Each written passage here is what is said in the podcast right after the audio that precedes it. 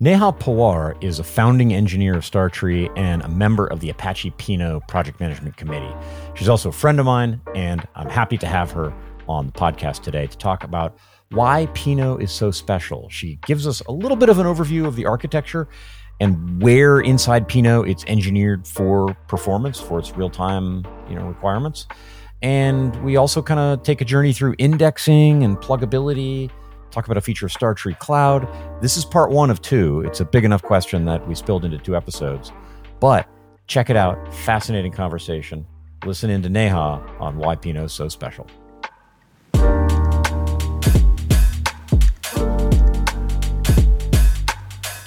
Hello and welcome to another episode of the Real Time Analytics Podcast. I am very happy to welcome to the studio today Neha Pawar. Neha is a founding engineer at StarTree, coworker of mine. She and I have appeared in some Lightboard videos together. She's a great friend. Neha, welcome to the show. Hey, Tim. I'm so happy to be here. Good to have you on, and uh, as a as a I hope a recurring guest. Big question for you, uh, Neha. What makes Pinot special? Okay, that's that's that is a big question, and I could uh, maybe you're, go on for several episodes with that you're, one. Uh, yeah, but you're you're a member of the Pinot PMC and a, a, a, core contributor. I figured you would be a person who might know. So yeah, absolutely. Uh, so uh, let's start with kind of what makes Pinot special in the broader analytics landscape. Now, uh, all the listeners of your podcast, I'm pretty sure by now have heard that Pinot is a real-time analytics database. Uh, now, analytics uh, and systems and DBs that did analytics existed for a while now. It's uh, not new, but they used to be mostly batch systems or systems that did offline processing, such as data warehouses. Uh, and they mainly focused on internal analytics like ad hoc analysis or uh, report style queries, where latency was not that much of a concern and the number of users were like limited to a few internal users so the throughput was low and freshness was not that critical. Yeah internal in the sense of the, the consumers are decision makers inside the company people high up the org chart looking at dashboards or reports or something. Right so it was focused mainly on internal decision makers and then companies like linkedin and uber they decided that hey let's democratize this data uh, this data belongs to the end users, so why not share these insights and give it back to them? Uh, and in the process, also make our uh, product and platforms more engaging and delightful.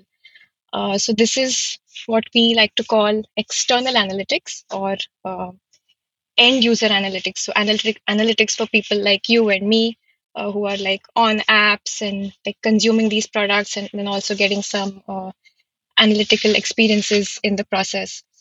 And now this kind of analytics comes with like a very different uh, workload and query characteristics.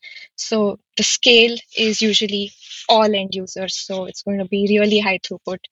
And people like you and me, we want like interactive experiences. So we want really low latency and uh, you're going to care about like the freshest data insights. So you want to have real time data ingestion. So this, all this put together strict freshness SLA, low latency, high throughput. This workload characteristics is what uh, kind of is what makes user facing analytics so challenging. And what makes Pinot special is that it was purpose built for this from the very beginning. So the design choices and the architecture was just thought about and very well suited for this kind of workload. So think milliseconds latencies, thousands of uh, queries per second, seconds freshness SLAs, very high dimensionality, uh, and at the same time being highly available, reliable, fault tolerant. Uh, so Pinot chose to focus on this problem, and then Pinot does this really well, and that's what makes it special. Every once in a while, when I'm talking to somebody, this is usually like in a private conversation, not not on a stage, but I'll be talking about the the non-functional requirements where you know the high concurrency, low latency uh, that that Pinot delivers on and has to deliver on to kind of fill the niche it's trying to fill. And sometimes people will be like, okay, I mean, like how magic? I mean, like everybody else wanted to build slow databases and you guys just decided, no, we can really do it in 10 milliseconds. Everybody else is just lame. You know, so, and I have to explain. Well, they weren't designed to do that. That wasn't an important constraint, and so they were optimizing for other constraints. So at every level, Pinot's engineered to do that, to do the thing that it's trying to do. And so you're kind of hinting at that. Maybe that's something to dig into the the engineering that takes place at the various various levels of Pinot to make it be fast.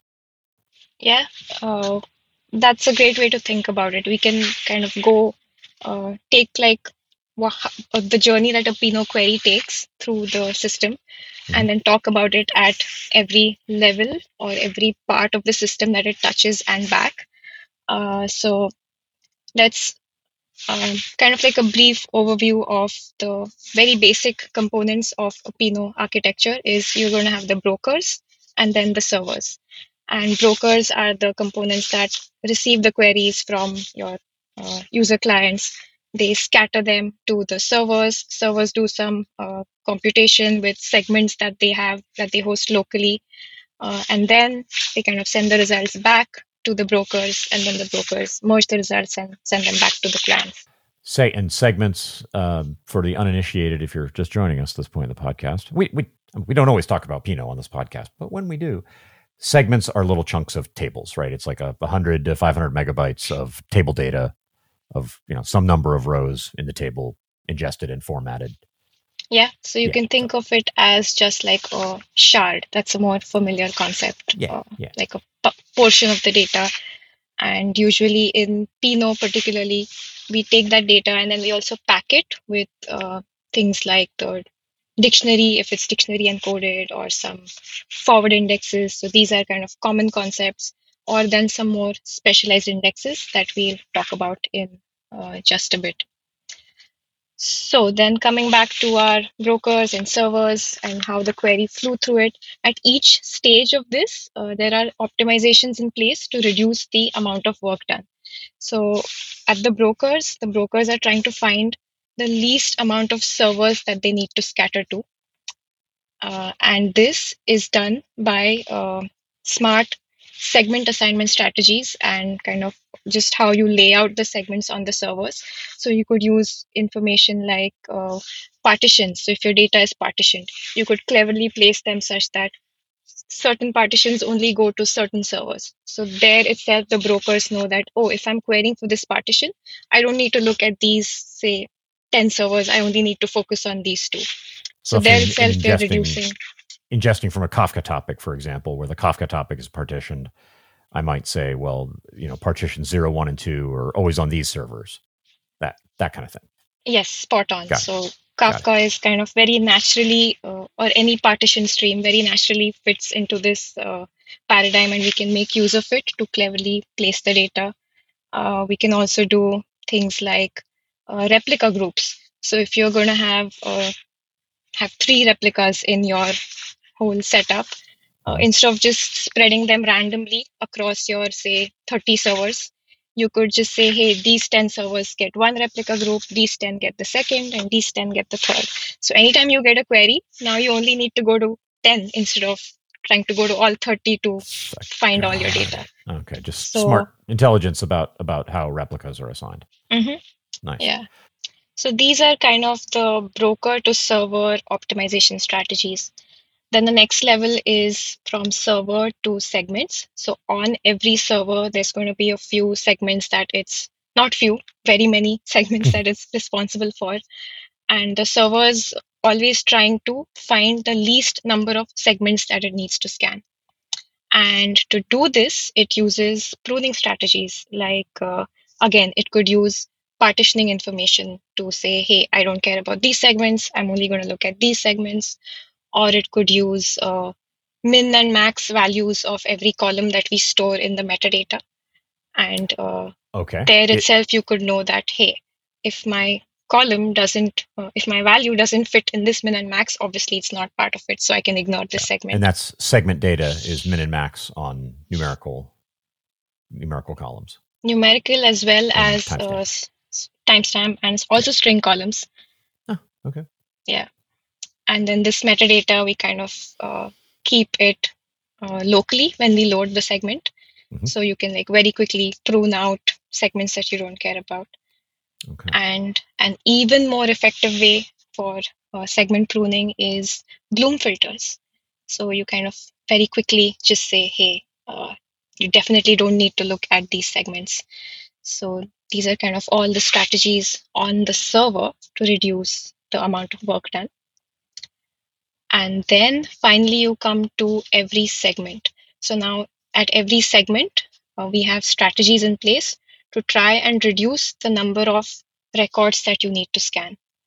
So this is done by, and this is what makes Pinot like super special, is its uh, large army of indexing and aggregation optimization strategies. Okay.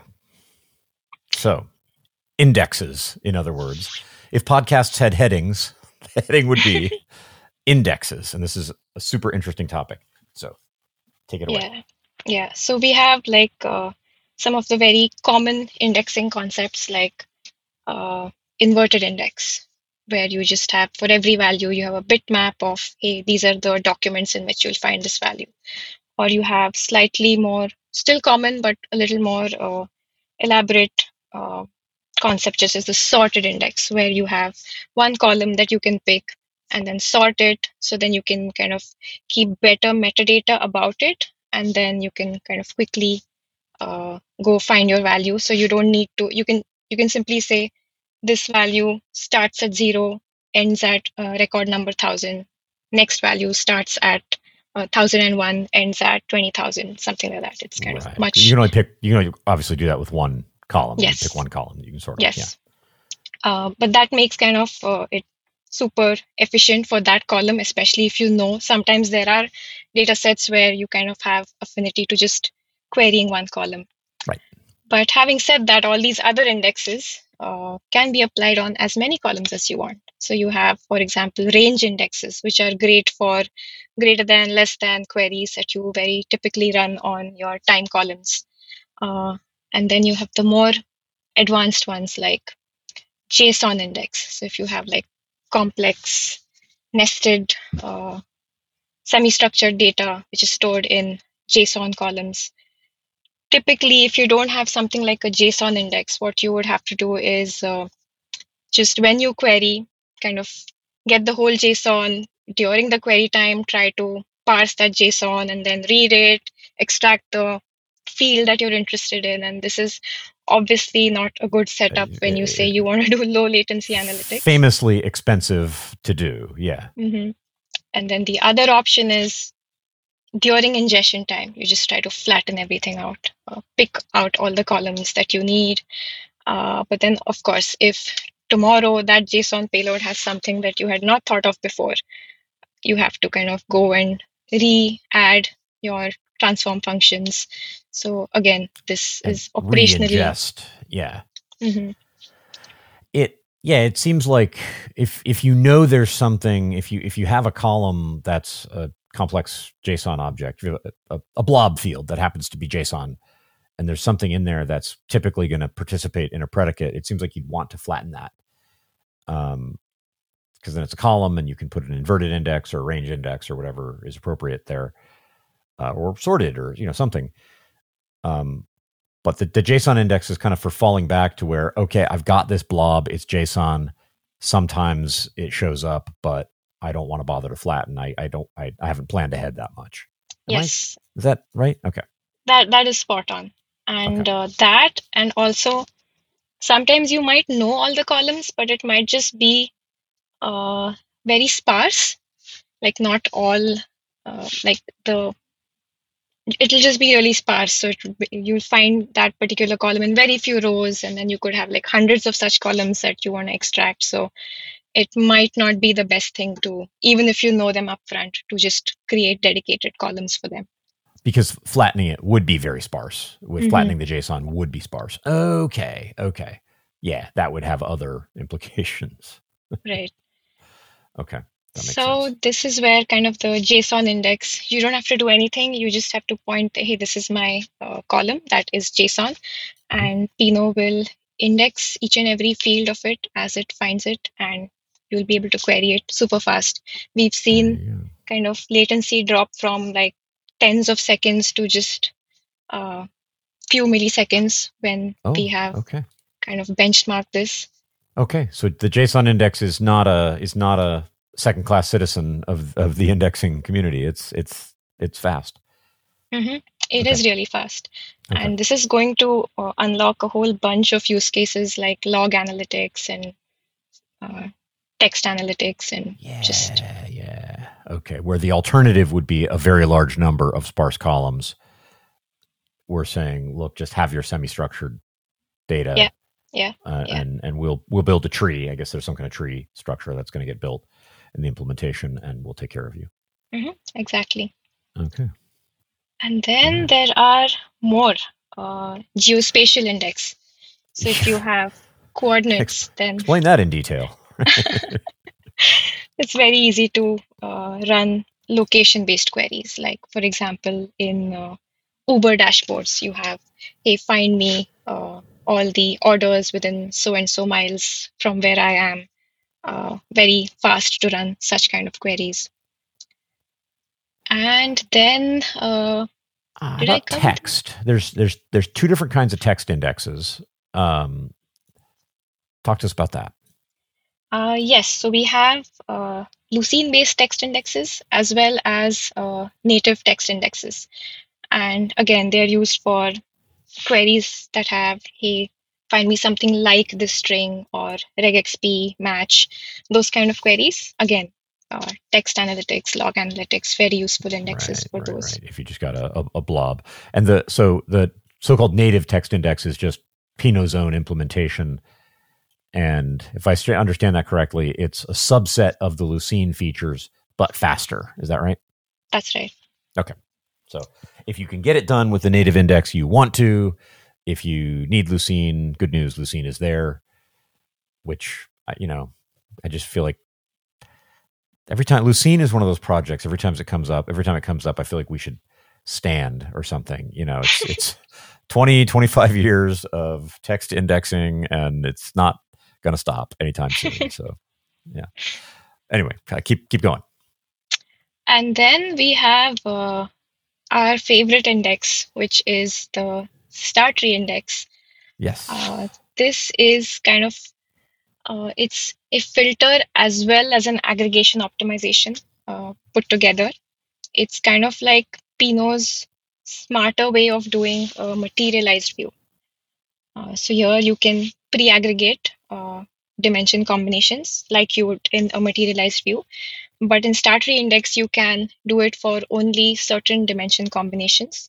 You choose the aggregations, you choose the dimensions, and most importantly, you choose how far you want to go in uh, kind of computing and materializing those combinations.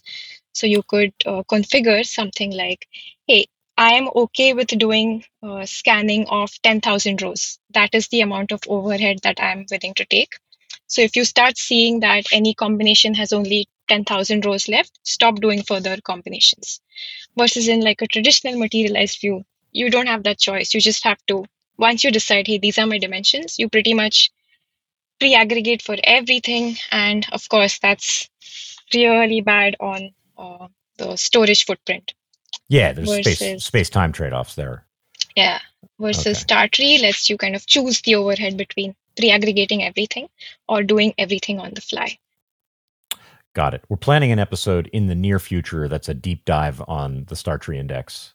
Uh, so, you know, uh, stay tuned for that. It's, it's actually pretty cool. Um, it is one of those things where when people first see it, they think something is broken, like, oh, this result must be cached or something, you know, because it's it's just too fast. But it's it's a it's a neat idea, uh, and it's a there's a like a, a bread and butter filter and aggregate you know if you're computing an, a, an aggregation of uh, some metric column and there are a few predicates that might show up in your where clause like two or three columns that are often there that's a that's a super con- common query type in an olap database and it's designed to optimize for that.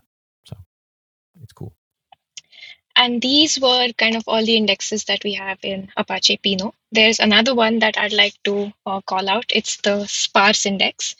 Uh, this one, though, is uh, only available in StarTree Cloud. It Ah. was added as a plugin, and that's actually a very good topic for us to talk about next, uh, the plugin architecture for Pinot. Uh, but before that, so sparse index, it's kind of like this middle ground between a Bloom filter and an inverted index. So where Bloom filters will just tell you, hey, go query the segment or not. It's at the segment level. And inverted index will tell you the exact document IDs that you need to go look at. Uh-huh. Sparse index is going to tell you, hey, go look at these chunks of this column. Uh, and that's where you will find your data. And you might wonder, hey, why not just create an inverted index uh, in such cases? A, because sparse indexes are much uh, lower in storage footprint. Okay. And B, sometimes if you have like a super high cardinality column, and if uh, so, in that case, building an inverted index can kind of get uh, out of hand. Yeah, it doesn't. Uh, it doesn't work as well. So inverted indexes assume relatively low cardinality. Yeah. Plus, if you have like a highly selective uh, column, so typically like a high cardinality column, which is like a transaction ID or a UUID. Well, that, that, that would be very high be, cardinality. mm-hmm, they at the same time tend to be very highly selective. Right. So it kind of fits perfectly. You don't need to build like a whole elaborate inverted index where you pretty much might just end up saying, hey, here's my number of all the values are equal to the number of total documents, which is kind of very wasteful. You are just kind of saying, hey, you'll find these values in these chunks. And you might pretty much sometimes match to just like one or two chunk in your whole uh, data buffer. Okay. So that'll kind of work out really well. Okay. Because those those are um, data t- characteristics of columns that kind of suggest a good old transactional like B tree index um, which is not. I mean, I, none of none of these is that, but this is sort of like the Pinot or the OLAP approximation of that because. Uh, mm-hmm. High selectivity queries. If, if you have a workload that's locked at lots of high selectivity queries, you don't have an OLAP workload. Um, but sometimes in one's OLAP workload, these things kind of creep in, and so this is our answer to to to getting part of the way there. Yeah, yeah and also like the Pinot's sparse index is very uh, kind of special compared to some of the uh, approaches other systems have taken because uh, you don't have constraints like you have to build it on sorted in uh, sorted column and you don't have hmm. constraints like hey you can only do this on one column. Uh, you can pretty much like our other indexes build this on as many columns as you want. Nice. Okay.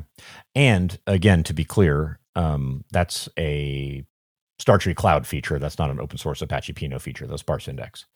Yes. Cool. Okay. Um, good to know. There and and there are other things in you know the the broader story of Pinot. Um, anytime we talk about those, we'll we'll call them out carefully. That like, no, this is a this is a commercial thing, feature of the cloud um, that StarTree offers, or you know, otherwise by default you can assume we're we're talking about open source Apache Pinot. There are those two things in the world. Now, um, I'm I'm I'm looking at time and I'm imagining. I just started asking you what makes Pinot special, and you you said at the beginning this might take more than one episode. I think it's gonna. Um, I I kind of have an idea what else you might be talking about, so I wonder if we should reserve the rest of the list for next week's episode. What do you think? Yeah, that sounds great to me. Always uh, happy to hang out even more with you. All right. My guest today has been Neha Pawar. Neha, thanks for being a part of the Real Time Analytics podcast. Yeah, my pleasure. Thanks, Tim. And there you have it. If you feel compelled to help us spread the word and grow the real time analytics community, you can give us a rating on Spotify or Apple Podcasts or wherever fine podcasts are sold.